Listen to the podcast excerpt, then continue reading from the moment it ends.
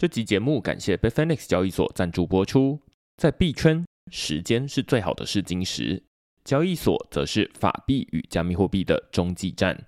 Bitfinex 成立于二零一二年，是一家已历经市场十年考验的交易所。Bitfinex 透过加密货币帮助人们实现金融自由，让转账像是传讯息一样简单，不再有国界之分。使用者不仅可以透过 Bitfinex 收发、买卖和借贷数百种加密货币，还有手机 App 方便用户随时操作。如果你要注册 Bitfinex 交易所，请一定一定要记得使用节目叙述栏位中的区块式推荐连接，让 Bitfinex 知道你来自区块式。另外，现在 Bitfinex 还有一项限时的问卷抽奖活动，花五分钟填写你的交易所使用习惯，就有机会获得二十 USDT 的奖励。问卷连接我也放在节目叙述栏位中了，请大家踊跃参与。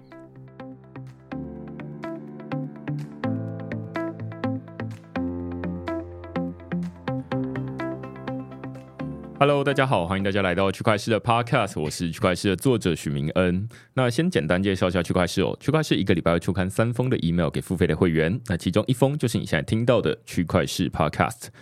那另外两封我们讨论什么呢？第一封我们讨论的是上手 Gitcoin Passport，成为双重国籍的数位公民。那这一周的两篇文章哦，其实都跟 Gitcoin 有关。那如果你平常没有在特别参与这种链上或者是 Web Three 的活动的话，可能会相对陌生一点。但是如果你在过去这段时间偶尔会看一些区块链公开的文章，或者是甚至是会员的文章，那我相信你在这个二零二三年已经看了非常多次区块链关于 Gitcoin 的讨论哦。那这篇文章在讨论 Gitcoin Passport，我会说，如果你要成为一个 Web Three 的数位公民，你要真的拿到一个这个公民护照的话，那 Gitcoin Passport 会是你进入这个世界的一个数位护照。那其实我最近在网络上面有看到，哎，有人会犹豫结婚之后要不要去国外生小孩啊？例如说去美国生小孩的一个好处，就是说啊，那你这个小孩可以拿到美国的护照，你就成为美国国籍。那 Gitcoin Passport 呢，它其实也是这样的概念，就是你拿到这个 Gitcoin Passport 之后呢，你就是可以自称你是 Gitcoin 的公民。但是这个公民有什么样的好处呢？如果你是美国国民的话呢，那你可以在里面享受很多这个教育的福利啦，或者是这个国家应有的待遇。当然，你也要缴税。那同样的，在 Gitcoin 这个世界里面，你如果拿到了这个 passport，你也可以享受一些公民可以享受的这个权利。例如说，哎，你可以决定这个世界里面的预算该如何分配。于是，这个 passport 它就是呃，相当于你的这个公民证。但是要拿到这一个公民的身份，不是说啊，那你随便啊创建一个账号，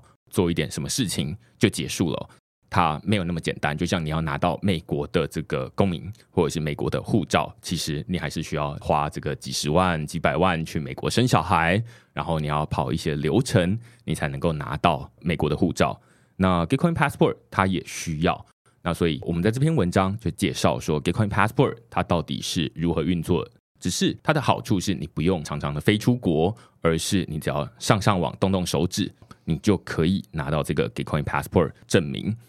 所以这篇文章在讨论说 Gitcoin Passport 它是一个什么样的东西，然后你如何成为 Gitcoin 的数位公民，以及你拿到数位公民之后你有什么样的好处。那另外一篇呢，我们讨论的是完成但不出刊的文章啊，副草稿。那邀请大家参与 Gitcoin Grants。那这篇文章呢，其实可以说是区块是写了这六年以来最特别的一次文章啦。之所以会说最特别的文章呢，是因为这六年以来，我大概没有任何一次啊，像这篇文章一样，就是写完之后自己觉得这篇文章好像没有办法过自己这一关，就觉得说，哎，好像品质不到，好，所以我就决定把这篇文章，就是说啊，那我干脆不出刊，但是我把这篇文章的草稿。付给大家，让大家看一下。呃，我觉得不符合规范的这个文章大概长成什么样子。那当然，事后也收到很多会员的回馈啦，他们就会说：“这其实我看不出来这篇有什么品质的问题啊，我觉得这篇文章很好啊。”然后我从里面知道说 Gitcoin Grants 它到底是如何运作的，然后跟呃我应该要去投哪些票。那关于什么是 Gitcoin Grants 或者是 Gitcoin Passport，这正好是我们今天要讨论的主题。所以这两篇文章跟今天的这一集 Podcast，我们都是要讨论同样的这个题目。好，所以这个文章主题，如果你有兴趣的话，欢迎到 Google 上面搜寻区块市，那你就可以找到所有的文章了。那如果你还不知道 Gitcoin Grant 或者 Gitcoin Passport 到底在做什么的话，请你继续听下去。那我们就接着来介绍今天的两位来宾。那今天我们邀请两位可以说是在很认真的读书会好认识的两位朋友，第一位是 Frank，第二位是世东。那我们先请 Frank 跟世东跟大家打声招呼。Hello，大家好，我是 Frank。Hi，Hello，我是世东。那其实呃，我们在录音之前哦，就是在前一天，区块链才刚刚办完一次会员小聚，没错。那这个 Frank 有参加了，然后世东没有。但是呢，我在会员小聚里面收到了蛮有趣的回馈。当然，这个活动实际上长成什么样子，大家可以到这个区块链的脸书粉砖上面去看，有很多的照片。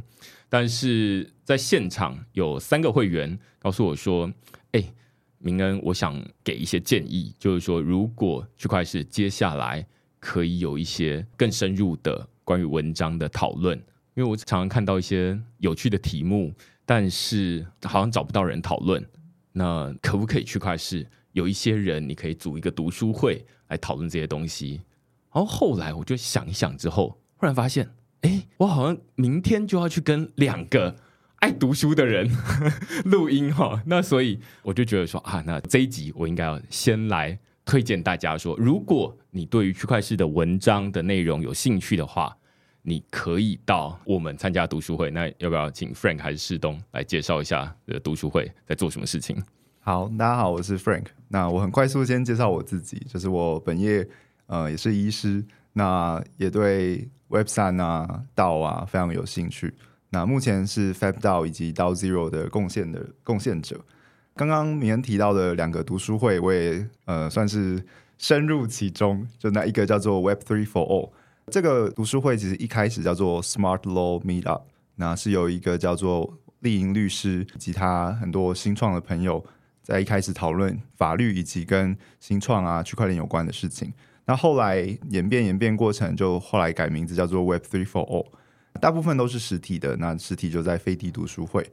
那另外一个叫做 DAO Zero Learning，它其实是刚刚我提到一个叫 DAO Zero 的这个组织的一个专案。一样是由一个社群贡献者叫宇仓发起的。那这个读书会比较特别，是他一次都读两本书，邀请的是 Web 三的人去读非 Web 三的书，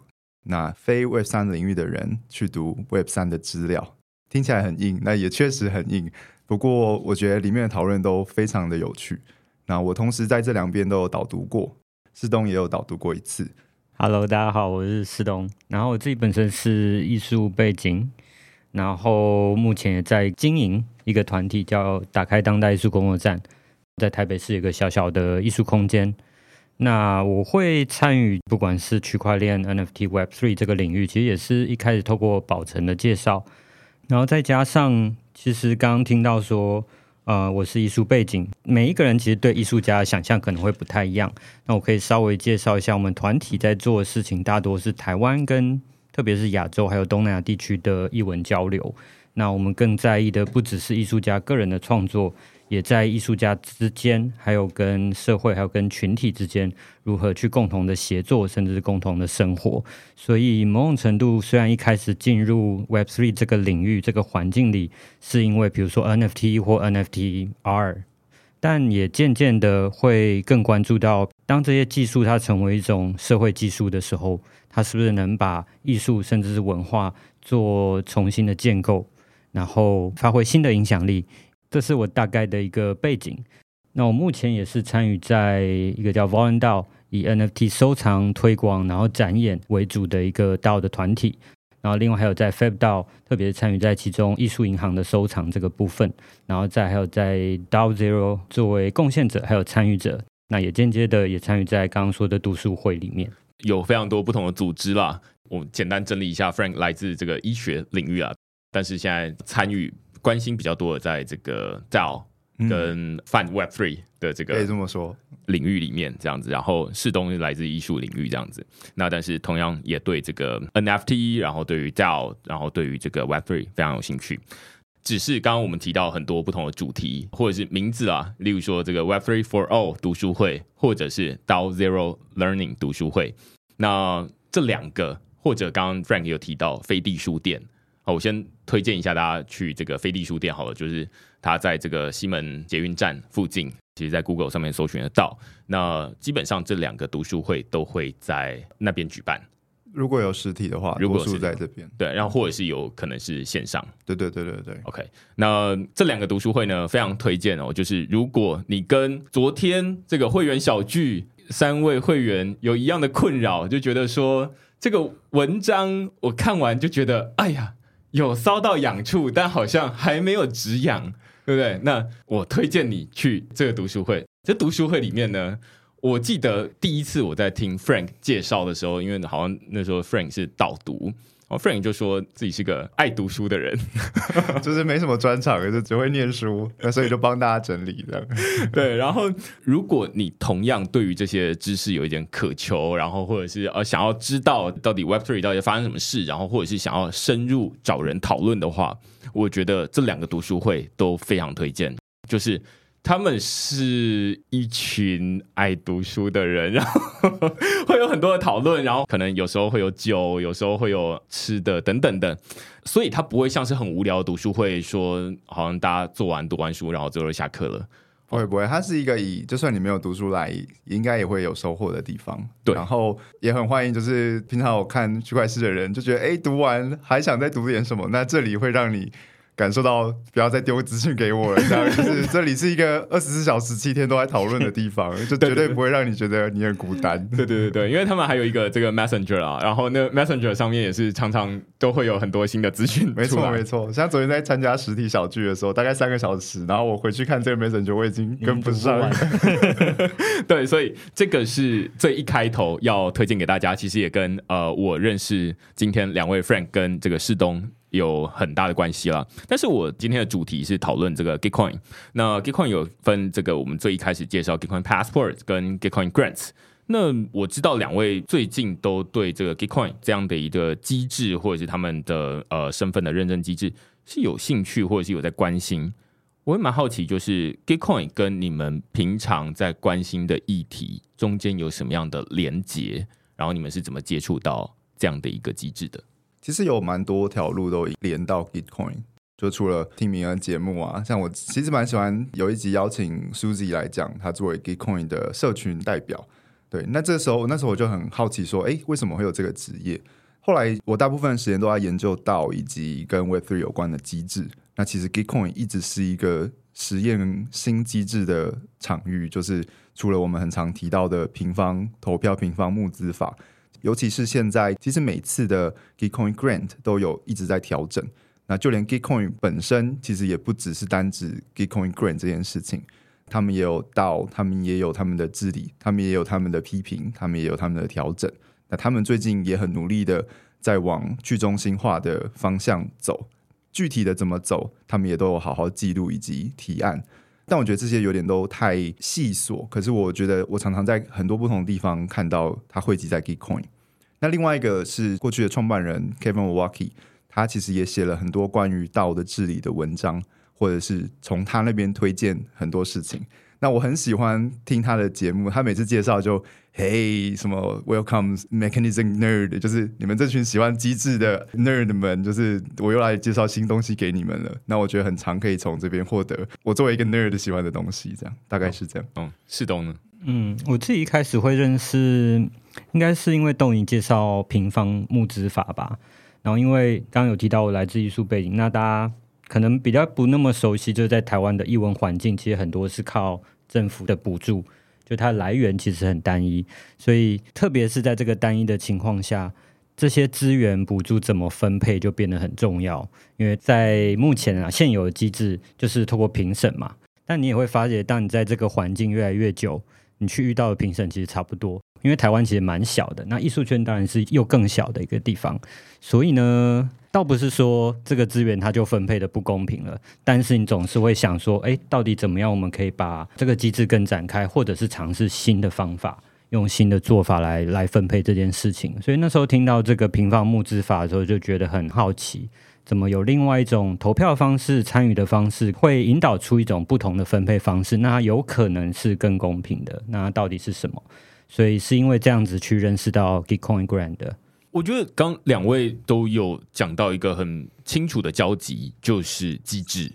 我觉得这也是我们今天在讨论的很重要的核心，就是你在认识 Gitcoin 的时候，如果你带有投票，不就是一人一票吗？或者是啊，那这个身份不就是政府该发的吗？如果你本来带有这样的哦有色眼镜，我把它称为有色眼镜来认识 Gitcoin 的话，你肯定会觉得格格不入。你会说。什么？你这也可以称为投票，或者什么？你这也可以称为身份？这都小孩子的玩具啦。那但是如果你换一个视角，就会说啊，那我们现在是在数位世界，然后想要分配的是数位世界的公共资源，然后或者是我们想要建立的是数位世界的数位身份，那它的运作逻辑可能要跟物理世界又有点不一样。那他到底要怎么做？有可能像刚刚世东说，哎，虽然这样的机制的分配，例如说啊，那评审他可能就是有一套机制。那如果人都差不多的话，你可以预期大概结果出来好像也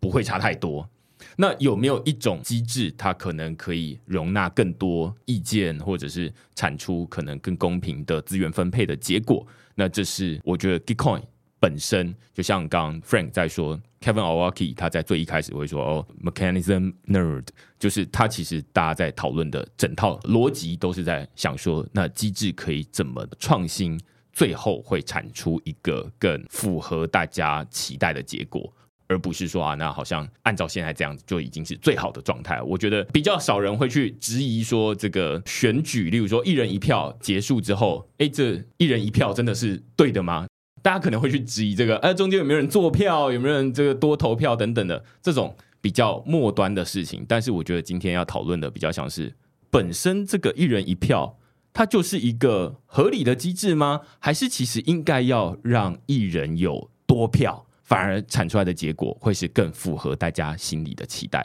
我觉得这是今天蛮有趣的题目。嗯，我今天的人设就是一个忠实的区块式读者。那其实。别人之前文章也有写到，就是 Kevin Walkie 有写一篇叫做 Grant 二点零，那他那边的最上面有写，就是到底什么是 Gitcoin。我蛮喜欢他的说法，他就说第一个问题就是这些都是关心公共财的地方。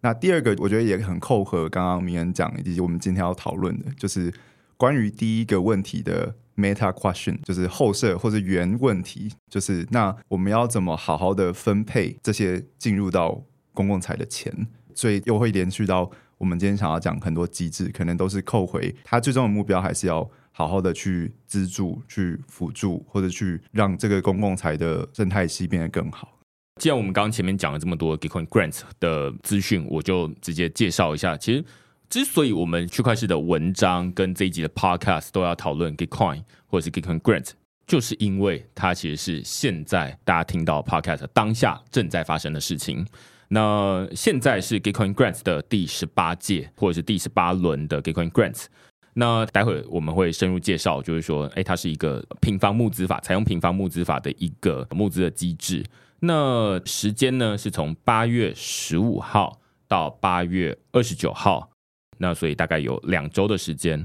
这两周的时间呢，你会看到网络上面至少区块市啊，会邀请大家参与这个 Gitcoin Grants 上面的投票。那投票做什么呢？因为在这上面，Gitcoin Grants 他们有收到一些资金，然后要决定要如何去分配这些资金。那只是这些资金究竟要分配给谁，需要交由大家来决定。那在这一轮 Gitcoin Grants 上面呢，有四大主题，分别是 Web3、Open Source Software，就是开源软体；然后有社群与教育；然后有气候的解决方案，以及以太坊的基础建设。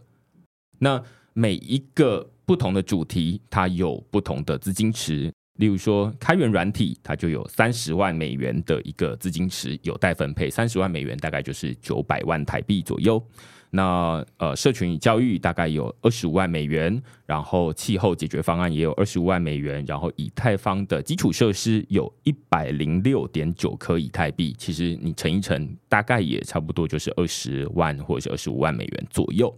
好，那于是每一个主题都有一笔钱在那边等待被分配。我觉得这就很像是世东刚刚提到，就是说啊，那如果有一些评选，好，那现在那边有一笔奖金，那这笔奖金到底要如何分配给哪些专案？于是现在在上面有非常多提案的专案，例如说区块市、Fab DAO、飞地书店都有在上面提案，等待大家去投票。那只是。在刚刚世东的这个举例里面呢，评选的委员是那些德高望重，然后受大家信任的委员。但是在 Gitcoin Grant 这边呢，他的委员是交由全民共同决定。那所以你可能就会问说，谁是全民啊？全民就是你要有 Gitcoin Passport 这个身份的人。好，所以这大概是这一整轮的 Gitcoin Grant 一个很简单的、很粗略的介绍。但我不知道两位对于这一轮的 Gitcoin Grant 或者是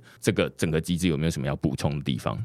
他们还是有分两大类，就像是区块链是这次也有，除了在社群之外，有一个叫做全球中文社群。对对对，那其实，在官网投票的时候就看得出来，我们加分是 A 大类跟 B 大类。好了，A 大类就是刚刚我们提到这四个，那它的特别就是它就是 Gitcoin 自己发起、自己募资，所以里面的很多决定都是他们 Gitcoin。本身来决定，所以出了事也是回归到 Gitcoin 自己。那后面的这些我们就叫 B 大类好了，其实就有点像是他们用同样的机制，就是刚刚提到去中心化的过程，把一部分权利交给社群来发起或者社群来募资，所以会看到 B 部分的这一块的呃那个池都比较少。那这一部分也来自于他们不再是 Gitcoin 自己的货，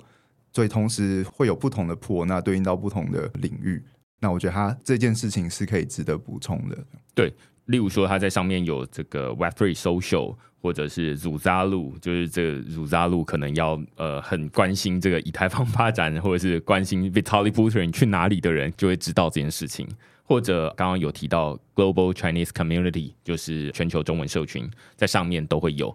那这就是某种程度的开放，就是说，它不只有 Gitcoin Grants，他手上有一笔钱，然后来决定分配给大家。其实每一个人，例如说，你可能是这个某一个基金会，然后你手上也有一笔钱，然后你到底要决定说，到底要分配给哪些专案可以来申请我这笔钱，你可能也可以透过 Gitcoin Grants 的方式来决定它该如何分配。哦，所以这个是一件呃蛮重要的事情了。那是东我们要补充。我会觉得很有趣，就是在区块链上我看到的一件最明显的事情啊，就是它可以很快的通过技术跟工具去做一些小范围的尝试。就它真的整个区块链它本身就像是一个沙盒这样的概念，包含刚刚说从 Gitcoin Grant 背后的平方募资法，还有我们可能在 NFT 还有其他一些领域也有用过哈伯格税。这些机制、这些方法、这些想法，其实如果要马上应用在现实世界，可能都不是那么容易。然后你也不知道它适用的范围到底在哪里，然后有没有法源的依据等等。但是在区块链上，它却可以从很小的地方来做尝试，甚至你可以去设想一个可能大家都不会太受伤，就像是在玩一样的环境，去试试看它到底可以产出什么样的结果。那就现在的 Gitcoin 的 Grant。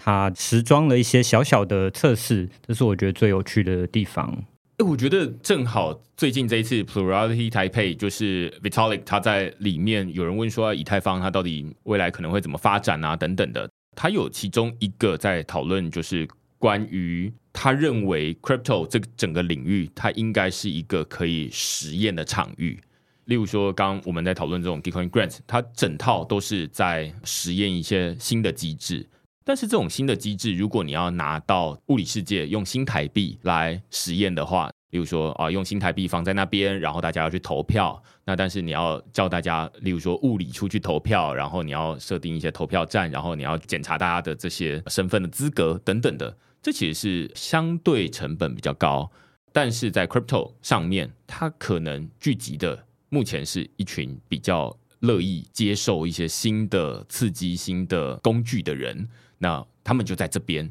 先尝试一些新的机制，看看哎这样子可不可以？而如果可以的话，或许有机会我们可以把这样这套机制搬到物理世界里面来。我记得那时候，呃，Vitali 他跟唐凤在对谈，唐凤他就很喜欢举例的就是总统杯黑客松，嗯，他就把这个平方投票法套到总统杯黑客松里面来，来试试看另外一套机制是不是能够产出一个更好的结果。嗯，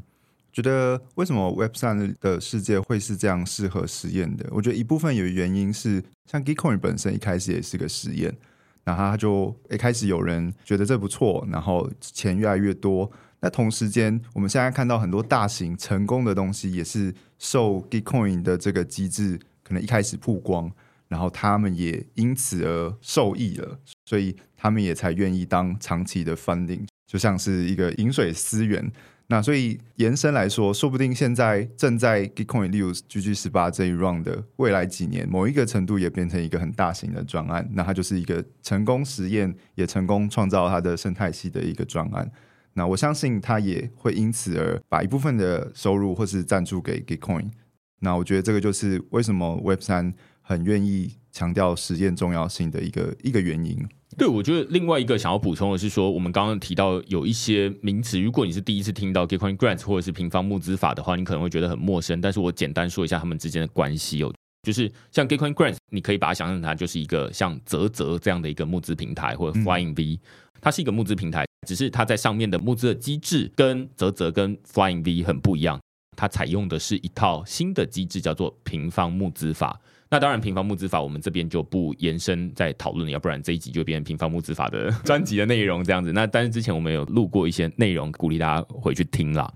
所以你就可以知道说，好，那这是一个上面可能会有很多专案，然后每一个人你都可以扮演投票的人。那只是你在上面投票，你不一定要投很多钱，你可能就是投一些零钱。像目前区块市在提案，绝大多数来投票大概都是投大概一美金左右。因为你只要满一美金以上，那个投票就算有效。那所以绝大多数人大概投票都是一美金左右，所以不会你看到有人说啊什么投一千或者是一万等等，不会有人需要投这件事情。那大家收到的钱呢，不是来自于大家的投票的钱，而是来自于刚刚我们提到在最一开始我来介绍说，哎，每一个不同的主题会有不同的资金池。有的是二十五万，有的是三十万美元。那我们就是你去投票来共同决定那三十万美元该如何分配。好，所以这大概是一个平方募资法它是如何运作的一个机制。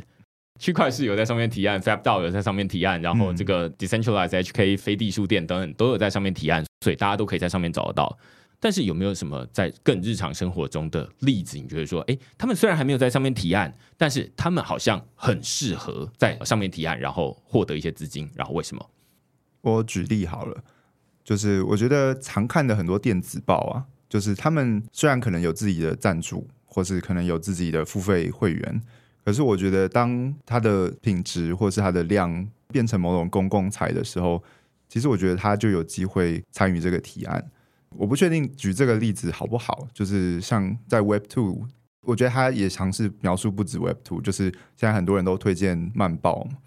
可是我觉得它某种程度对我来讲也是一种公共财，因为它的资讯几乎都是开放的。这个时候，它虽然业配接的多或者是少，我我也不知道，可是我觉得它对我来讲是公共财。那如果他愿意以这种方式放到 Gitcoin Grant 的话，我觉得他们两个理念是契合的。那我觉得有很多类似的事情都可以，就是如果你自己是作为一个个人有努力在写文章，或是你在拍 YouTube，你在做你的把你的输入输出固定的输出，然后你也觉得公共财这件事情是你做事情的目标，那其实我觉得都可以参与 g coin Grant 的这些项目，即使它大部分是 focus 在 Web Three，可是我觉得他们可能更 focus 在公共财这件事情。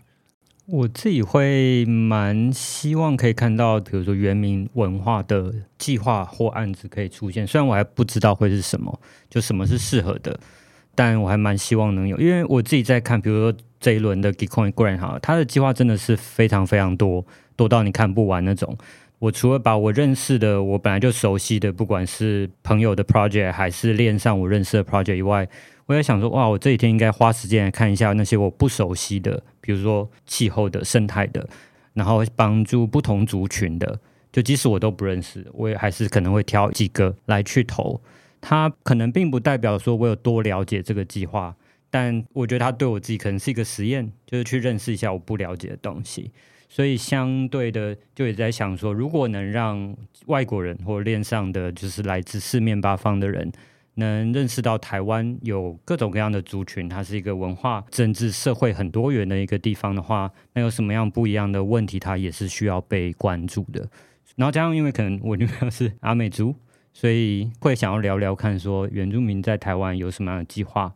可以上 Geekcoin Grant，应该会蛮有趣的。因为我们刚刚在介绍这个 Geekcoin Grants 的时候，前面可能都加上一个 Web Three，例如说哦 Web Three 的开源软体，Web Three 的社群与教育类别，这当然是这一个主题它先天的限制，它就限制这个主题说啊你要跟 Web Three 有关。但是这其实是 Geekcoin Grants 他们自己主办的，但是就像我们刚刚 Frank 补充的，就是其实每一个人都可以在上面自己开，你只要有一笔预算的话。你都可以自己在上面开一个 feature run，就是一个特色的主题。那其实就像刚刚世东说，如果是一个原名，可以想象最理想的状况下，理论上这个台湾政府它也应该要可以在上面开一个相关的主题，然后专门针对原住民的议题，可以让大家在上面提案，然后可以在上面投票。所以它其实题目不限制于 Web Three，它只是使用 Web Three 这样的一个基础的工具。方便大家写作而已，我觉得这是第一个。嗯，然后第二个是投票的机制。刚世东说，哎，想要去看更多不同的题目，我觉得这完全是平方投票法或平方募资法它背后隐含的一些新的目的。就像总统杯黑客松，他那时候就会说啊，那会希望透过平方投票法的方式来鼓励大家多看一些不同的专案。我直接让 Frank 来解释好了。哎，例如平方投票法好了，就很快速的讲，就是我们不再是一人投一票，我们是一人分配一百点，可能到十题选择题上面好了。那有很多研究就显示，就是例如你第一题你特别在意，你可以给很多分数，就例如你给六十四分好了，它换算就是八票嘛，因为八八六十四。那我们常常遇到一个问题，就是不熟悉平方投票法的人，很快就把点数分完了，可是他他的题目根本还没看完。所以他在养成这个要把题目看完以及重视自己的点数过程中，其实也会潜移默化的让你更好的去意识到每一个题目，甚至是对应到每一个专案，它到底要做什么。那你要怎么分配你的资源？那在平方募资法的世界，虽然它还是以钱来投票，可是我觉得，因为它要鼓励多投嘛，那我觉得多投你就需要去多做功课。那这个就是同时用同一个机制来。激励两件事情，我觉得是有趣的方式。对对对，因为这两套机制，无论是用平方投票法，可能会比较好解释啊。就是说，像总统杯黑客松那时候，可能提案总共有一百多个或两百多个好了，那大家都很熟悉一人一票。那于是，如果你看到哎一个这个网站上面黑客松的网站上面邀请大家来当成评审，然后你要去投票说哪一个专案做的比较好。那你只有一票的情况下，你大概就会想说啊，哪一个我有听过，或哪一个是我好朋友，我就投他就结束了，因为我就只有一票而已。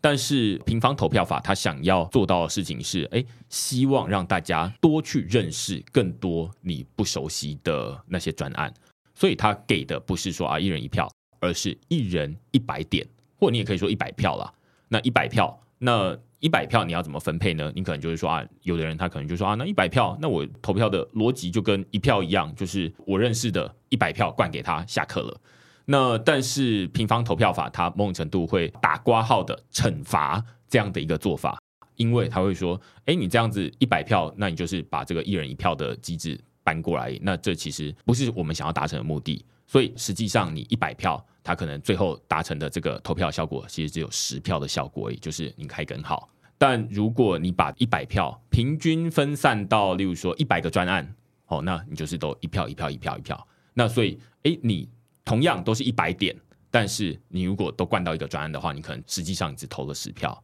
但是如果你有一百点，你平均分配到一百个专案的话，那你其实有投了一百票的效果。那你等于是一个人扮演了十个人哦，一个打十个叶问这样子。好，那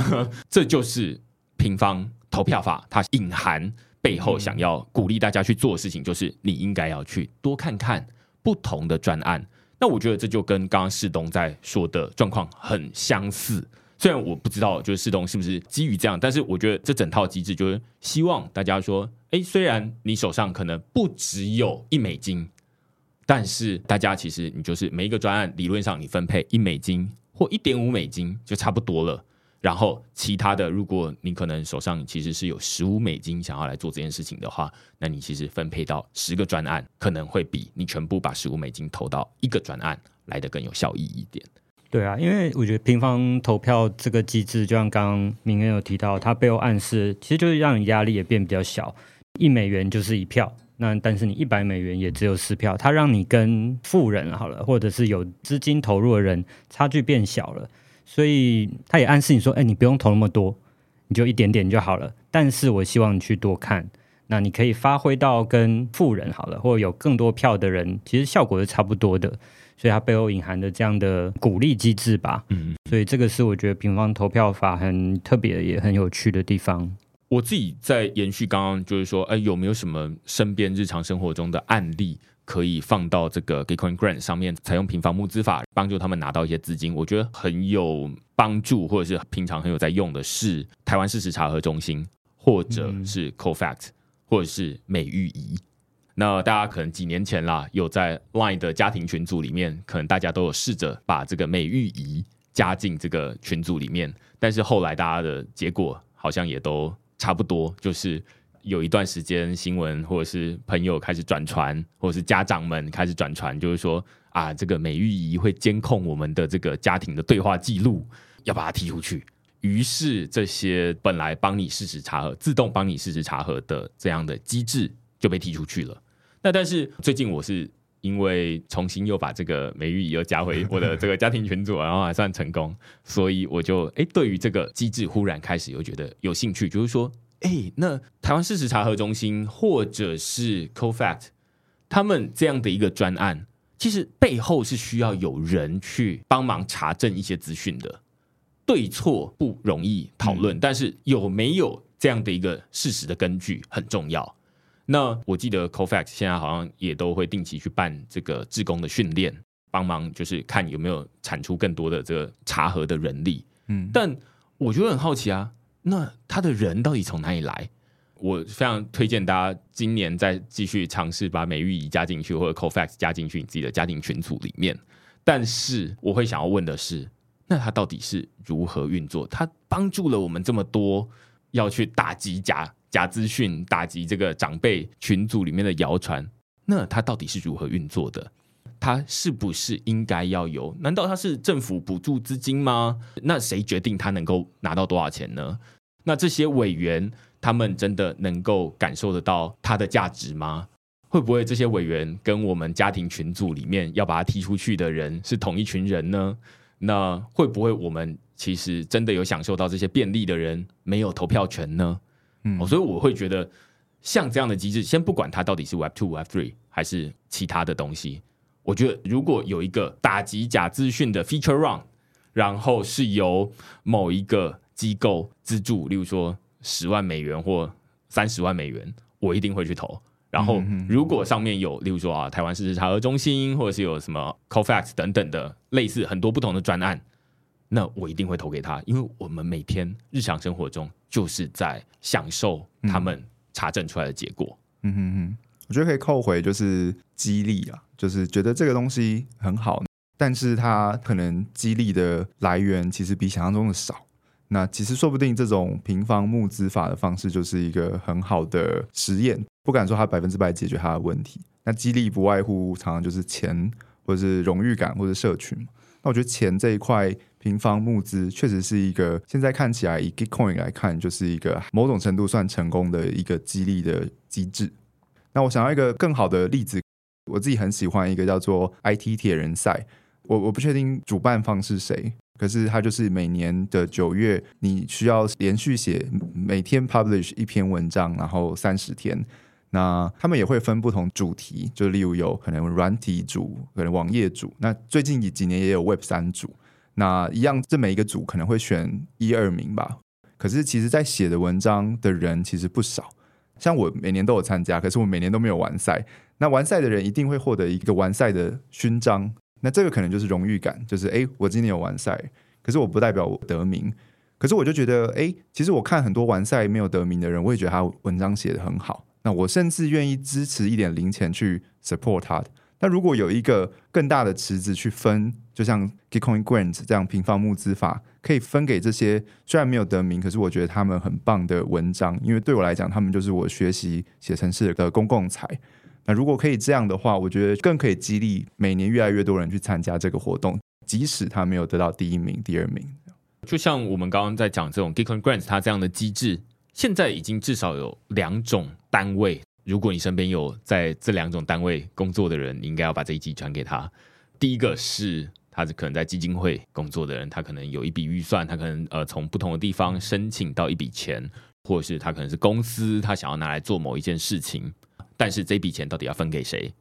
他可能可以用平方投票法或平方募资法的方式来做这件事情。第二件事情是刚刚提到 IT 铁人赛，它其实蛮像是我们呃日常生活中遇到的这种黑客松。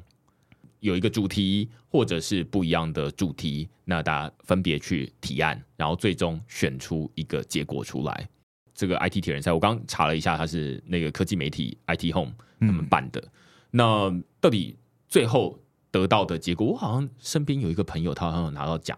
然后他拿奖最后好像是 IT Home 可能可以帮他出一本书之类的。对对对对对，像这样子的一个回馈。当然，回馈的形式有很多种了。那如果他是有一笔钱在那边的话，那或许他可以改由，就是例如说，哎，所有的读者他可以用呃零钱，甚至用点数，就是哎，每一个人他可能就是验证完手机号码等等的哦，就一百点。嗯，对啊，就不用真的像 Gitcoin 你要捐钱。对对对，你可以写文章的同时赚一些点数，然后分配给这些你喜欢的人，就是多了另外一个激励机制。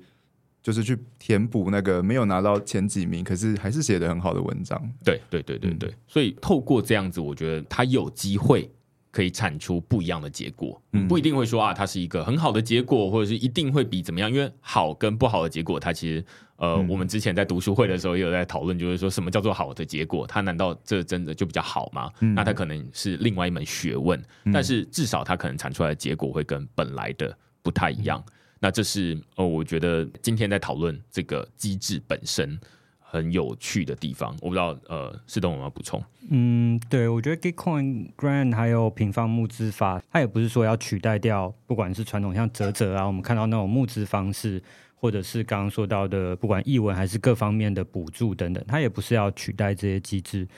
它更多是想要给一个选择吧，或者是另外一种方法。其实有点像我们平常知道那种观众票选啦，就是上网给观众投票，透过观众或者一般大众来投票，然后让它产出一个结果，这样它其实比较有点接近这样。但透过平方募资或者是透过各种各样的链上的机制，它想要去让这个结果的产生也一样能具有可信度，但这个可信度或者说合理性，它不同于比如说评审。或者谁的钱多，谁的拳头就大这样的方式，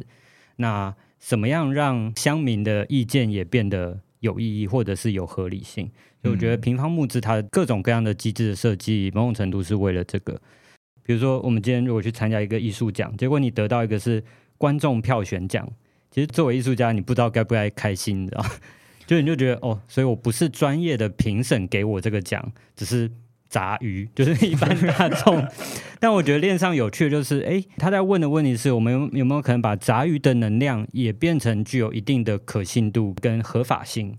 然后它是透过机制去设计出来的，这是我觉得蛮重要的一个方向。我觉得刚 Frank 有提到一个 Podcast 慢报啦。它有电子报跟 Podcast 两种都有，我觉得是一个蛮有趣的例子哦。就是慢报他们当然现在是用这个广告赞助的方式嘛，所以有时候会在上面看到不同的赞助商，然后据说反正之前有公开这个赞助的项目表，然后就满了。那这是营运电子报跟营运 Podcast 方式的一种，但有没有另外一种方式是，其实这些创作者，例如说让 Many 不用拉赞助？而是由听众以小额或者用点数的方式来赞助他，就是呃，有人拿出一笔钱，可能就是例如说啊，他希望 Podcast 的发展变得很好，例如说呃，Google 的新闻奖或者是什么呃政府的奖好了，那他有一笔钱，然后要决定说这笔钱到底要分配给谁，那由所有的听众去决定这笔钱他该如何分配。那他可能是采用平方募资法，当然你也可以说啊，那可以不要，你就是采用一人一票的方式，然后来决定这件事情。我觉得那是开启另外一种可能，就是让创作者，难道你就非得要接这些业配吗？他难道不能直接从用户的权利、用户的选择上面获得这些资金吗？只是它跟传统的赞助很不一样的是，以前赞助就是如果你是用户，你赞助一百块。那他就是拿到一百块或更少，因为中间还要金流抽成嘛。嗯，但是现在他让用户不需要直接付全部的钱，而是你只要付零钱，最终付钱的是上面的那一笔资金。那这其实是就是 Gitcoin Grants 它的一个最核心的机制的设计。这边另外岔题啊，就是我不知道慢报有没有要做这件事情，但是我知道区块是要做这件事情。嗯，我就是接下来。几个月的时间，我会想要做一个这样的实验，就是区块是现在有申请 Gitcoin Grants，所以某种程度我会承诺这个比例我还不太确定，但是我可以例如说承诺百分之十，就是我在 Gitcoin Grants 上面拿到的金额的百分之十，假设我总共拿到的是一万美金，那百分之十就是一千美金，拿来分配给来录 Podcast 的来宾，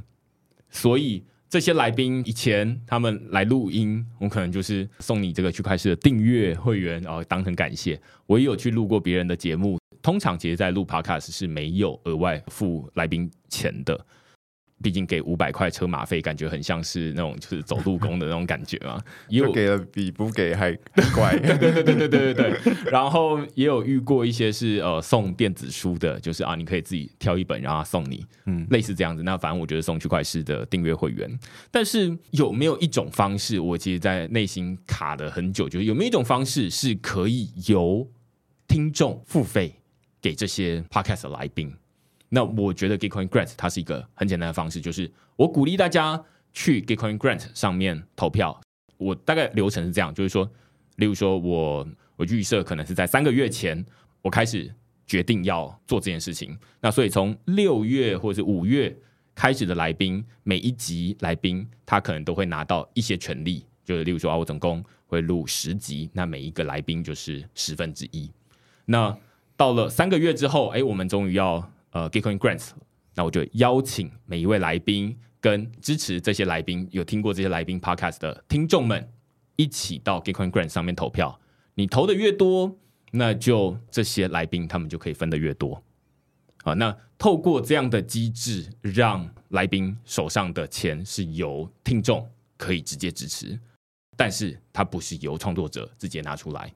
那我觉得这是一个更有趣的机制啊。因为以前你会觉得说给五百块，五百块到底是代表什么意思？嗯，就是走路工的意思吗？那但是现在这笔钱，它甚至可以结合呃，我们之前在跟 Noah 讨论的 Hyper Search 的超正的这样的机制，就是说啊，我先给他，然后接下来我给 Coin Grants 拿到这笔钱之后，我去回购他手上的超正的百分之多少，让他可以拿到钱，但是他也拿到这样的证明。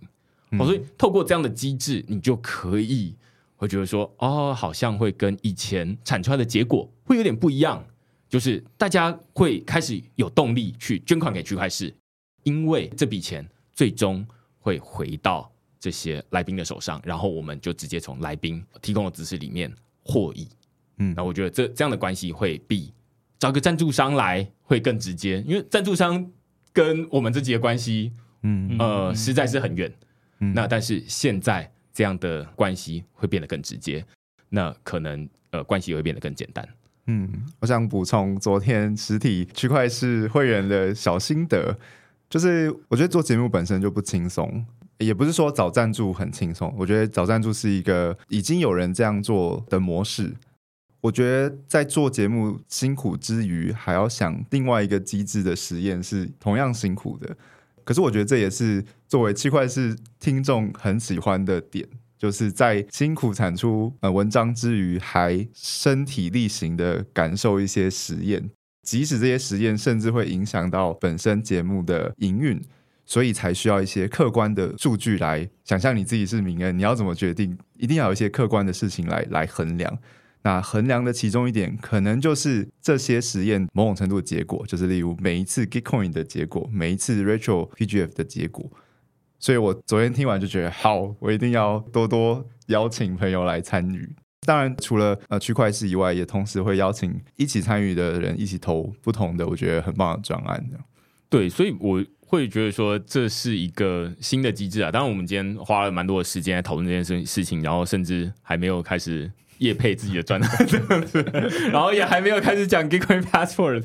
但是我会觉得说到目前为止，想要给大家一个新的想法，就是说哦，有不同的机制存在。那我们接下来会讨论的就是，其实除了这样的机制啊，你要去投票，不是什么路人就可以投票的，你要成为杂鱼，你还要先有一个 Bitcoin Passport 才可以哦。那所以在这个领域里面，你要成为杂鱼没有那么容易。要不要请世东跟跟我们简单介绍一下，就是说什么是 Gitcoin Passport，然后它呃如何成为这个 Bitcoin 上面的公民？好，其实一个最简单理解的方式就是刚刚说那个观众票选好了。今天你是观众票选、网络票选，然后我们大家都会对这个质疑，或者是你拿到这个奖也不开心的原因，就是不只是因为他可能是非专业者，再就是你会质疑这个数据是可以作假的。就比如说网页，我可以用不同 IP 去开，然后你可以申请不同账号去投票，那你就可以自己去洗那个票，不管是会不会得的那个人是他叫他朋友帮他洗的，或者是他买账号来洗的，所以。这是为什么大家不喜欢这种社群奖、网络票选奖的原因嘛？因为大家觉得它背后没有公信力，甚至会质疑它背后是不是做出来的。那我觉得 Bitcoin Passport 之所以会有这个东西，要来验证你的身份才能投票，其实他就是想要把第一个问题给解决，就是究竟你跟你的钱包的关系是不是他他们叫做什么独特人格证明吧？就你是不是可以证明你跟这个钱包是独一无二的这件事情，然后再进到这个投票的阶段，那至少他就在这个第一关，让你是真正的参与者这件事情变得可信。对我觉得这个是 Gig Passport 最首要的一件事情。对，我觉得这就是在处理一个千古难题，就是所有网络投票。因为以前大家看过太多网络票选，甚至现在偶尔看到新闻还会说啊，这个票选最好喝的珍珠奶茶。但是你就会开始怀疑啊，这是到底谁票选的？我好像我身边没有任何人票选啊，那是 通常都是这个公关公司自己票选嘛，就是自己内部谁给的钱多就是票选他嘛，这样子。那这是大家都已经公开的秘密了。那我觉得 Gitcoin Passport 他想要解决的也是就是这个问题，就是。他想要恢复大家对于这种网络投票的公信力，那要怎么恢复呢？至少要确定说啊，每一个账号背后都是一个人。那这个其实是在网络上面千古难题，因为以前什么《纽约时报》上面就会说，你永远不知道在电脑后面的是不是一只狗这样子。好像有一个漫画是在做这件事情。那于是 Bitcoin Passport 他试着想办法透过多方验证来确定说啊，那你很有可能是一个人。他也其实也不敢断言，其实这件事情在物理世界是很简单的，就是例如说那天唐凤他就说啊，其实我们日常生活中都在发生这种事情啊，就是他要发六千块全民现金好了，那他就是每一个人都凭这个身份证啊，或者是一些政府核发的证件，那就都可以去领了，但是。这件事情如果要搬到纯网络世界，没有国家，他们没有在认这个国家的身份证，除非你要把你的身份证直接秀给他，但是可能很多人会因为隐私的问题而不愿意。那他们也没有要认国家的身份证，那这时候你该怎么证明你是个真人？大家可以可能冷静个三秒，想一下，这其实不容易。于是，我记得他在上面有很多不同的印章嘛，然后最后会给你一个分数，那你只要超过二十分，你就目前算是哎，你是一个真人。但是这个分数其实是会调整的，对不对？对，我觉得因为网际网络吧，或者说数位世界，我觉得它至少对我们这个时代而言，它给我们的价值其实就是你可以成为任何人嘛。拿网络游戏来说，就你可以是女生的角色，然后你也可以有多个账号，你甚至可以同时出现在不同的地方，有点像这样的概念。所以这是它自由跟突破想象的一个价值所在。但当它要跟公共性跟公益结合的时候，Bitcoin Passport 出现有点像想要稍微的约束一下这个无限的想象力。但是他又不是要把你绑死，就是哦，你今天他一定要认证你是台湾的公民，或者是你一定要几岁以上才有效力等等，他不是要把你绑死，而是透过。在这边说的是一种 social，就是社会技术或者 social graph 的方式，让很多零碎的碎片去建构你这个人，所以大家才会在 Geekcoin Passport 里面看到它的认证方式很多，然后每一个都有不同的分数，每一个认证方式也不同，但你最后只要超过某一个分数，你就是具有某种人格权啊，投票人格权这样的概念。反过来来说，就是让你创一个假账号的成本，也成本包含时间成本跟你需要去连其他东西的这个成本也变高。嗯，对，然后我觉得这就可以延伸到 passport 的两类人。那我觉得我是其中一类，就是嗯符合人多一点点就刚好；另外一类就是尽可能的高分这一类。然后我觉得刚好我们两个就是不不同，就是对对不一像我就是哦二十分，那我就二十一分就刚好，然后我就不再去串其他东西。对对对对对，其实我觉得很好玩，这样。对，我觉得这蛮有趣的。我简单说一下 Gitcoin Passport 它到底验证哪些东西好了。好啊好啊例如说，它第一个最简单，大家一定都可以通过验证的，例如说是 Google 的账号，那大家都一定有。呃，另外一个是这个 Twitter 的账号。或者是你可能没有 Twitter 的账号，你可能有 Facebook 的账号啊。那如果你有 Facebook 的账号，加上你还有头像的话，那你就还可以再拿到一些分。我记得是零点六八九分。那反正那个分数是很怪异的分数，但是反正就是零点六八九分一个账号，然后如果有头像的话，再加零点六八九分，所以你就一点三六，哦不，一点三七八分这样子哦。然后透过这样的一个一个验证，诶，如果你同时又有 Google 账号，同时又有这个脸书账号，同时又有 LinkedIn 账号，又有 Twitter 账号，然后又有 GitHub 账号等等的。全部串起来，哎，你好像就有一个大概十分左右。那但是十分还不足以成为二十分的真人呐、你要是二十分以上，于是你可能还要有一些链上的记录，例如说你可能曾经在以太坊上面有持有过以太币。呃，然后甚至转账过以太币，你现在持有，例如说你持有一颗以太币以上，哎，你好像真人的机会比较高一点，因为通常机器人钱包里面都是空空的嘛。嗯，那机器人虽然他可能有创建 Google 账号、推特账号、脸书账号，这些对他来说可能都很容易，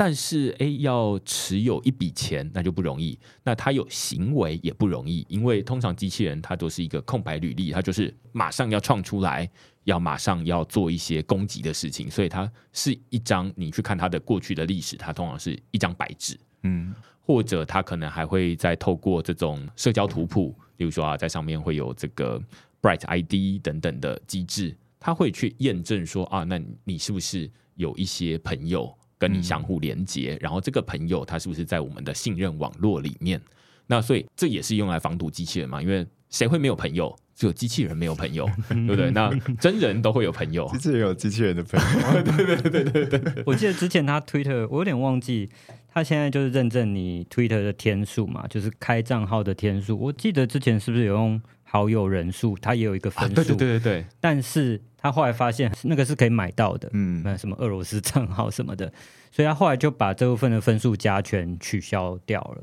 嗯所以这是我觉得上面很有趣的地方，它是可调整的，它是有弹性的。对，没错没错。我我觉得在上面就是那个分数，它是呃每一轮它这个 passport 它是会调，就是你虽然上一轮跟三个月它会重置一次分数，嗯，虽然你上一轮是我们的真人，但是这一轮并不代表你就一定会过关，嗯，因为我们可能会觉得说啊，好像有一些东西像刚刚这种啊、可能会买账号或者在链上，其中一个很有代表性的例子就是 POAP。POAP，、那如果你有参与过呃我的任何的实体的演讲的话，我几乎每一场都会发，它叫做全名叫做 Proof of Attendance Protocol。简单来说，就是你的这个每次出席的时候，你都要在那个签到表上面签签一个名字。那只是我们现在不让大家签名，因为每次签名之后，大概就是扫描之后就丢掉了嘛。嗯，那交完报告丢掉，但是我会希望说，可以让大家有一个呃拿到结业证书的这样的感觉，所以我就直接用 NFT，然后发到大家的钱包里面去。那所以，诶，你就好像有一个慢慢一个一个收集徽章这样的感觉。那但是，诶，他们这一次，他们本来有呃采纳 POAP 的分数，也就代表说，诶，你这个人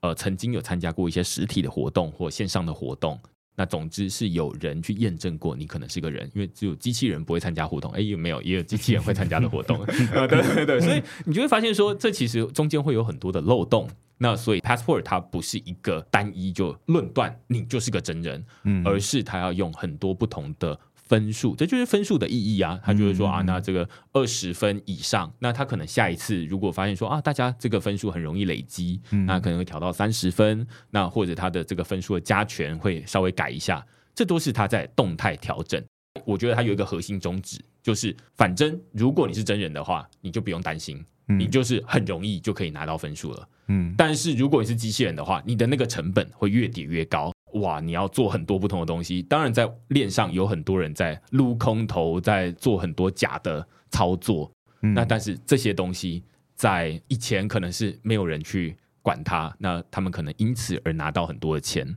但是接下来有像这样的一个去中心化数位身份 DID，我觉得撸空头的时代已经结束了。嗯，就是如果现在在发空头的专案，它还没有依据这种 DID 或者是 Gitcoin Passport 来验证你是真人，他才发给你的话，我觉得那个专案本身就是对，就是本身就是一个勒索项目，就是你连这种最基本的审核你都不做。那你到底在发给谁？嗯，我我会觉得未来会是这样的一个时代。对啊，我觉得就是一种信任的演化，就是也不用讲到 Gitcoin，我相信大家在 Facebook 或是 Line 都会有遇到假账号加你，Twitter 就不用说 X 啊。那那你要怎么认证这个是真账号假账号？你自有一套方法。那 Passport 有点像是把这个方法量化。确实，它会越来越调整。所以反过来来说，如果你真的是一个真人，你觉得认证这个二十分让你觉得很困难，那是不是也可以说，其实你没有好好的在网络上生活？因为它应该是要让你很容易的。可是这确实有可能会随着呃刚刚明人提到一直调整越来越难。那这就变成某一次我们在讨论说，为什么我明明是个真人，我还要很努力的来认证这件事情的这个矛盾里面。可是我觉得这个拉扯很有趣。对，我觉得这个另外一部分是他为什么要有这么多不同认证的关系哦？因为既然他有一个这样的分数，自然会有人会想说，就像你刚刚说，有人会想说啊，我追求及格就好；有人会想要追求越高分越好。那但是他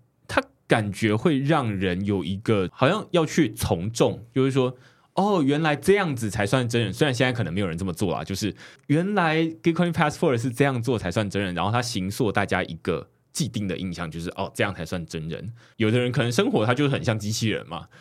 呃，那可能就不留任何的记录。那结果他在上面可能就没有人权。嗯，好，那我觉得这可能是要解决的方法。我觉得相对于现在物理世界还要来的更开放、更多元一点，因为它就是呃很多的这个印章可以让你收集。那只是你的难度可能会高一点，这可能没有办法让大家每一个人都正好很平等。但是我觉得最低的标准是不会让你没有办法满足那一个二十分。嗯，没错。嗯，就未来说不定这个下几分的决定可以给给你，但你想要几分认为你是是人，就你可以把它定超严格，你可以定一百分才是人，那可能你就会获得某一个群众的类型。那你可以定的超级宽松，就五分就可以，那你就要有感觉，就是哦，可能这些人里面会有一些机器人，所以二十分也是这样调整权衡来的。我觉得。蛮好玩的，因为我觉得蛮妙的是，就我在刚认识 Gitcoin 还有平方募资的时候，我想说，为什么链上这个公益项目大家那么有兴趣？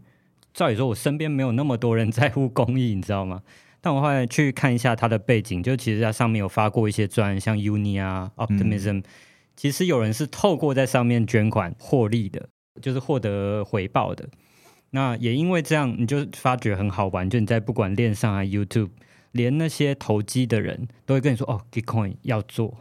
然后要去投票，要去捐款。”那这是我觉得很有趣的，就是明明它是一个公益的场合，但它有投机的人加入，其实是会加深它的池子跟它的参与性，甚至让更多钱、更多关注力可以聚集在这个地方。那如何把这个关注力导向一个正向的发展？也就是为什么他现在要有 Gitcoin Passport 的原因，就它有一定的投机的量，才有足够的激励作用，让大家来参与，然后也让他可以实验各种不同的方式在这个平台上。但是也因为有那么多投机人加入，他必须要有一个方式去限制他参与的门槛，才能让这上面产出的结果更具有公共性。所以我觉得它是一个这样的循环吧。他其实希望有人有投机的人可以进来的。来试试看参与在公共的场所，来试试参与在做公益的投资等等，但他就是必须要做出相应的限制。对，我觉得另外一个想要补充，刚 Frank 在说，就是呃，现在 Gitcoin Passport 它上面的分数，虽然它定的是二十分才是真人，但是理论上我们可以想象，未来它应该要可以开放，让每一个专案它想要引入 Gitcoin Passport 的时候，它其实可以自己定义什么样算是真人。哦，这是第一个分数的部分。另外一个，我觉得可以自己定义的。还有印章，就是你到底要收集哪些印章？其实我自己对于这种 Twitter，它到底要，例如说，如果是上一次的话，他会说啊，要有几个好友，这其实对于台湾人超不友善的啊。没错，没错，对啊，我们就是不太用 Twitter 嘛。但是如果你说啊，这个脸书上面有多少好友，而我们都很多啊，但是也有可能其他国中生他就说我没有啊，我就 难道我不是人吗？那呃，我们只是不用脸书而已啊。嗯，那所以这个到底印章要怎么算？他们可能会想要说啊，他们用 TikTok 来算，或者是用其他的方式来算。那这个理论上应该要可以开放给每一个不同的专案，他们要怎么认定？所以 Gitcoin Passport 它可以变成是一个框架，嗯，就会变成说啊，那可以让大家自定义分数，可以自定义印章，然后最后到底要如何接受？例如说啊，那说不定未来某一个这个数位的学校好了，他要接受你来申请我们的学校的这个入学，那我可能就要先看说啊，那你是多少印章，然后有没有符合我们的分数，然后我们再接受你，然后我们最后可能会发一个这个证书给你，嗯，那这个证书可能就代表某些文凭，那这个是你就可以想象它就是一个框架，有输入，然后有评分，然后有输出，类似这样子，所以这些东西理论上未来都可以动态调整。我觉得虽然现在在那个印章上面没有 WorkCoin，就是最近那个 Sam Altman 的扫虹膜的专案，就是一个圆球，但理论上它也是一个验证你是真人的方式啊，就是机器人很难有虹膜，嗯，对吧？那所以至少现在没有嘛，嗯，那所以哎，如果你有扫过虹膜的话，哎，可能你现在。这一轮这三个月里面，你可以加个五分都不为过，因为真的是个真人。嗯哼。但是如果未来机器人也有红魔的话，哦，那那时候的分数可以往下降，所以它会跟身份证很不一样。身份证发给你就是真人了，但是这个东西是每三个月动态调整一次。嗯，我觉得这个是更符合我们现在数位的一个状态。嗯嗯，对对对。那我们刚刚在讲这些东西，就是。呃，想要鼓励大家，就是说啊，你到这个 Gitcoin Passport 上面连接钱包，你就可以开始验证说啊，那怎么样？你是一个真人？那里面其实还有蛮多游戏机制的，像呃前几天这个读书会的时候，嗯，那世东就会呃介绍 Fireland 等等的，嗯，会很多不同的游戏机制，它其实没有那么的无聊，嗯，如果你是有正好打中的话，你会觉得有趣，这样子，对，蛮有趣的，确实，就是因为它的印章认证的方式真的很多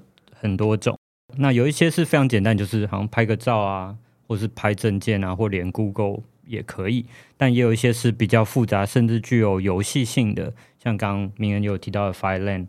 我自己是很有被打中啊，就觉得很有趣。然后我昨天在想一个很可能世切的比喻，就是你是一个今天想要做公益、想要捐款的人来到 Gitcoin，因为你像一个勇者这样跳到一个世界，一进这个世界说好，我要打王了，王在哪里？就是我要捐款。但现在有一个人跳出来秀蛋姐，先玩个小游戏吧。哦，对。但是我觉得这个游戏并不是在阻挡你跟网之间的距离，某种程度也是。但是它也是让你慢慢去熟悉这个世界跟这个环境的一个方式。因为毕竟大家进到 Web Three 的这个世界，就它今天不同于一般的捐款，你也是进到一个陌生的环境里面，所以让你。慢慢的熟悉这个环境，去结交朋友，去认识环境，其实也蛮重要的。否则有可能有些人是因为 Gitcoin 进来 Web3 的环境捐款，但他却在过程中会参与到其他的项目，就比如说币就被盗了之类的。所以我觉得熟悉环境还是蛮重要。那 Gitcoin Passport 其实某种程度也引领你进到这个地方的一个一个入口了。对我觉得。我觉得比喻蛮好的，因为我们某种程度都不是那个刚跳进这个地方的勇者，就是已经玩一阵子了，所以我们都可能验证二十分其实不是难事。可是一定会有更新的人，他可能说不定就是从 Fireland 这样连进来的。那 Fireland 可能就是他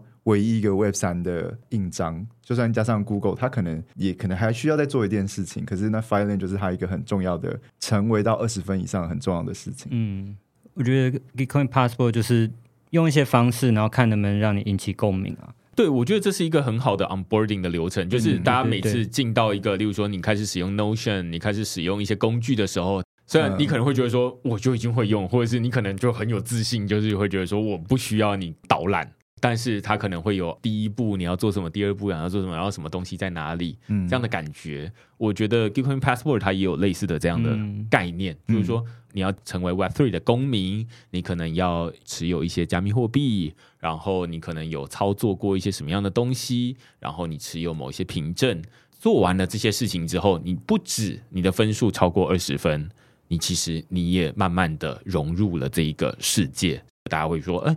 你有没有在使用 Gitcoin Grants？有啊。那哎，你是公民吗？是啊。那实际去看你做了哪些事情，哎，果然不是就只有在中心化交易所里面炒币而已。没错没错，嗯嗯，对，我觉得它行塑的是一种价值观。当然，也有一些人会不同意啊，就是说啊、w e b Two 他可能就会说，啊，怎么可以让我这个只有做 Web Two 竟然不到二十分？难道我是 Web Two 的人就不能算是公民吗？那在 Bitcoin 这边确实不是，所以你确实需要做一些 Web Three 的一些操作，你需要使用一些加密货币操作一些加密货币，但是不满意你也可以 fork 嘛，嗯，对对啊，所以你就可以自己拿这套框架，然后去做一个 Web Two 的护照，然后甚至你要，例如说未来要加入这个数位自然人凭证，其实我都觉得很可以啊，因为它就某种程度代表说你持有台湾政府的这个身份证嘛，嗯。那所以你可以加个几分，我觉得那都跟扫红魔是差不多的意思。不会说啊，你持有这个东西你就一定是怎么样，但是哎，你就可以加个几分。那我觉得这是一个蛮弹性的机制。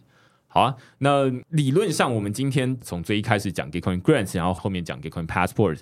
当然它还有很多不同的可能，还有很多不同的应用啦。但是呃，我们今天很重要的目的其实是业配，没有，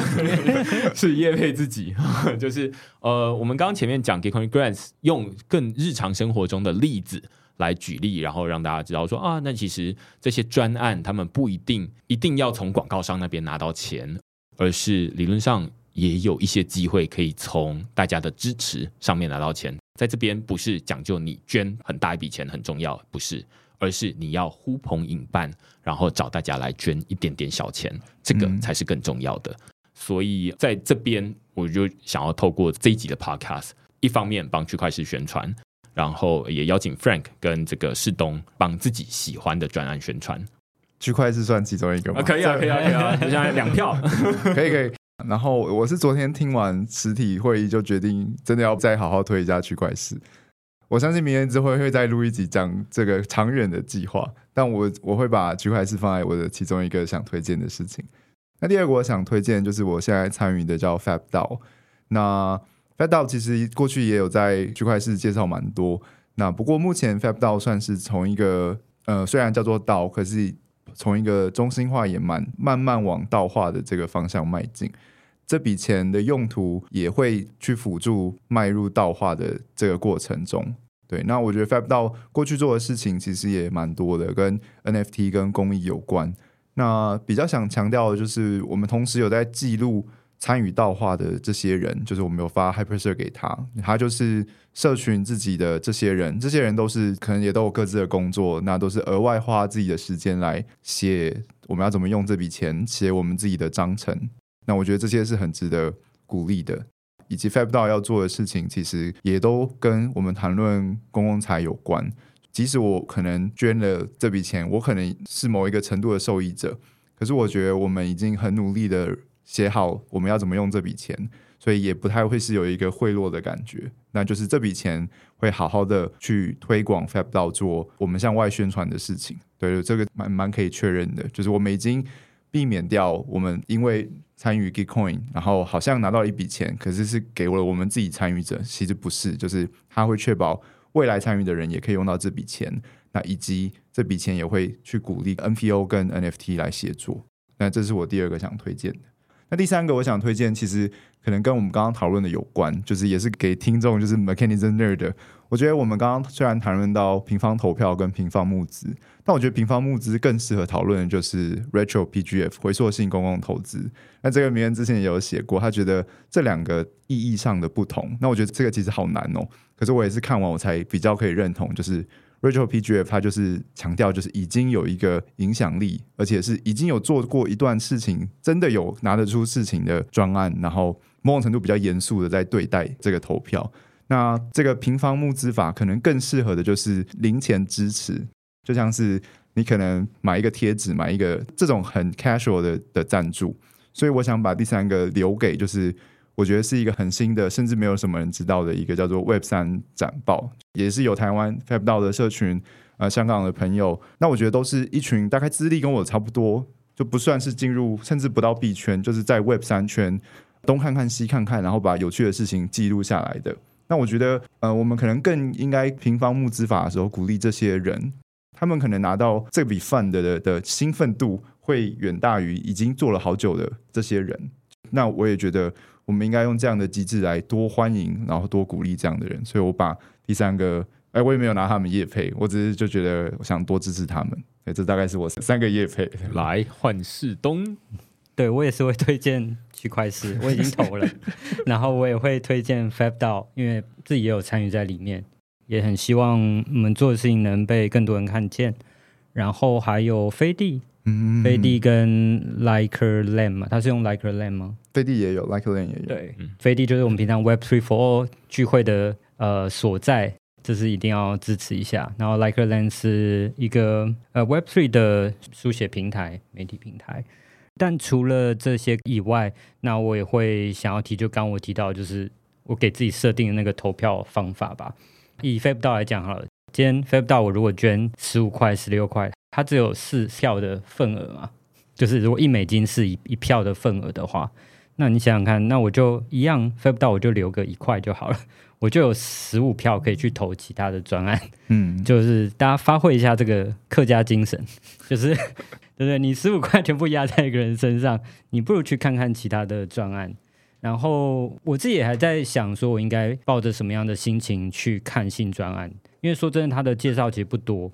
那你要真的很深入、很深入了解，其实不是那么容易，特别是在比如说跨文化的情境。那但是我目前想说，我也不用给自己那么大的压力，其实就真的是去多看，不要完全不了解，但也没有完全了解也没有关系，但就是投不同类别都放一点点，这样我觉得会是一个可以尝试的做法。对，我觉得我们都已经很熟悉这种投给自己知道的专案的这种投票的方式。嗯，那这某种程度不是平方募资法或者平方投票法他们想要鼓励的方式，他们其实有点反人性。嗯，他们有点想要让大家去多看一些东西，但是我觉得在一集里面要同时传递太多的东西，甚至要把大家本来已经很熟悉的东西连根拔起，实在太困难了。所以我们最后还是一样要推荐是大家熟悉的东西。但是我们其实是有意识的在做这件事情啊，就是说啊，你知道说啊，那他要这么做，但是我们也知道说啊，大家可能还没有办法短时间吸收这么多的东西，甚至是手上也没有那么多的钱来分给一百个专案。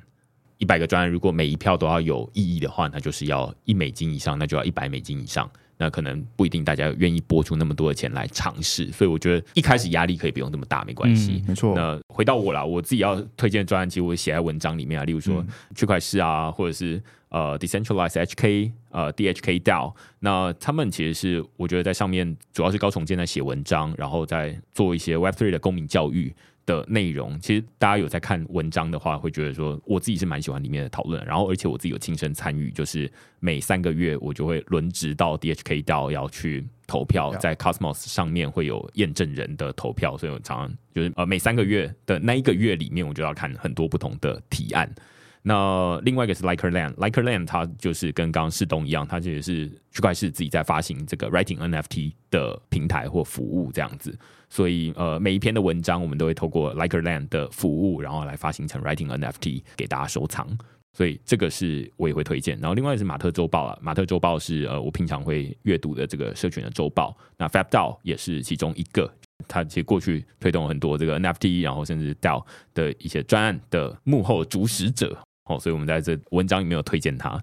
那还有飞地出版，飞地出版社跟这个飞地书店相关，但是不是完全相同的事情啦。当然，飞地出版社他们主要在做的是这个以 NFT 出书的这个 Web Three 的出版社，我觉得这也是之前区块链有写过一些文章，就是说啊，为什么我会觉得 Web Three 的这个 NFT 出书会比电子书还要来得更有趣，或者是更开放啊？那之前有写过文章来讨论这件事情。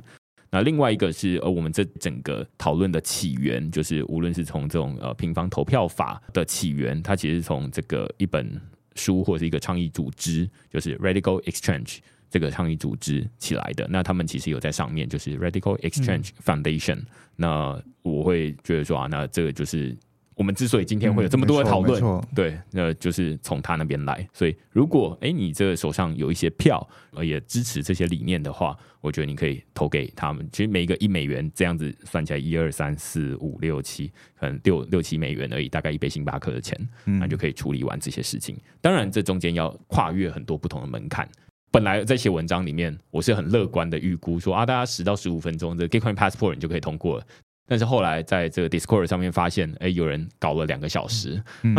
所以所以呃，sorry，就是如果有人保持着十到十五分钟，然后就觉得可以过，结果你搞了两个小时，我跟你说声抱歉。但是实际上我会觉得，通过这整个有这样的一个亲身上手的体验，然后甚至到最后面有啊实际去操作 Gitcoin Grant，我觉得这是一个很宝贵的经验。那我也会相信说，未来这样的机制它可以延伸到很多不同的地方去，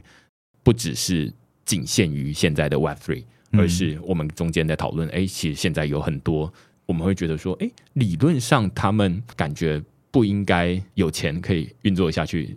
就像我们可能小时候都有用过，我不知道 PC Man，嗯，对不对？它是一个上上 PTT 的软体。那到底谁在给他钱啊？我是没有给他过钱啊，但是大家都用他上 PTT 嘛。那到底他是怎么活过来的？那肯定有一群人在给他钱，嗯，那他才有能够运作这件事情。那我觉得现在在 Web Three 这个领域里面，我们可能就是这一群人。那大家可能看区块市，可能会觉得说，哎，他不就提供免费的内容吗？也不知道为什么他会可以运作下去啊。但是你现在在听这一集区块市的人，你就可以知道说，啊，其实是有人在给他钱，比如说透过 Bitcoin Grants 来给他钱，或者是呃透过订阅的方式来给他钱，于是就可以发散到很多他可能没有付钱，但是他可以拿到这些资讯的受众身上，这样子。就觉得经过一整轮的参与 Gitcoin 从 Password 到投票，我觉得就基本上就是一个小前辈了。就是你度过这个坎，其实很多事情对你来讲都没有 Gitcoin Grant 这本身这么难。其实你经过这一轮，因为 Gitcoin Grant 一直都有，它其实每一次都会修正。那我觉得这也扣回为什么明恩有时候会觉得，为什么我又要一直在讲 Gitcoin Grant？因为确实 Gitcoin Grant 一直在办，一直在调整。所以当你真的实际参与之后，下一次调整了什么，你才会有所感。最近很有所感，就是它这一次有支持 Layer Two，所以上一次 Gas Fee 非常贵，那这一次就哎超便宜，那就超级有感，就是大家就更愿意投票了。可是这个就是你没有参加上一次，你就感受不到的事情。那我觉得这样就很可惜。你就想哇，我只要努力过，我就是我就是币圈。小前辈了，我就可以教人了。我觉得也可以用这个的方式来鼓励大家去度过那个痛苦的十五分钟。这样真的会学到蛮多东西啦。而且如果你今天参与 Web Three 不是为了就单纯投机或炒币的话，Bitcoin Grant 真的是一个蛮好的，就是 onboarding 的一种方式。今天讲到这边差不多了，就是我觉得今天这一集，我希望给大家一些呃新的刺激。这也扣回到我们最一开始来讨论说啊，这是机制的创新。那如果你本来想说啊，那投票不就是一人一票吗？然后证件不就是政府核发吗？那在这一集里面要提供给大家就是另外一种新的选择。那如果大家听完之后诶觉得不错的话，鼓励大家，你最好的支持就是动手投票，动手去验证。那要记得你要是二十分以上投票才有意义。如果二十分以下的话，呃，鼓励你多做一些操作。它每三个月就会来一次，那所以啊，你可以下一次再动手支持也会比较好啦。那今天就非常感谢 Frank 跟世东来跟我们讨论这一集，我觉得非常困难，但是我觉得把它讲的非常的日常生活化的一些主题哦，就是这个 Gitcoin Grants 跟 Gitcoin Passport。如果大家喜欢这些讨论的话，欢迎你到 Google 上面搜寻“区块市趋势的事”，你就可以看到所有的内容了。也欢迎大家用付费订阅来支持区块市的营运。那我们就下个礼拜再见喽，拜拜，拜。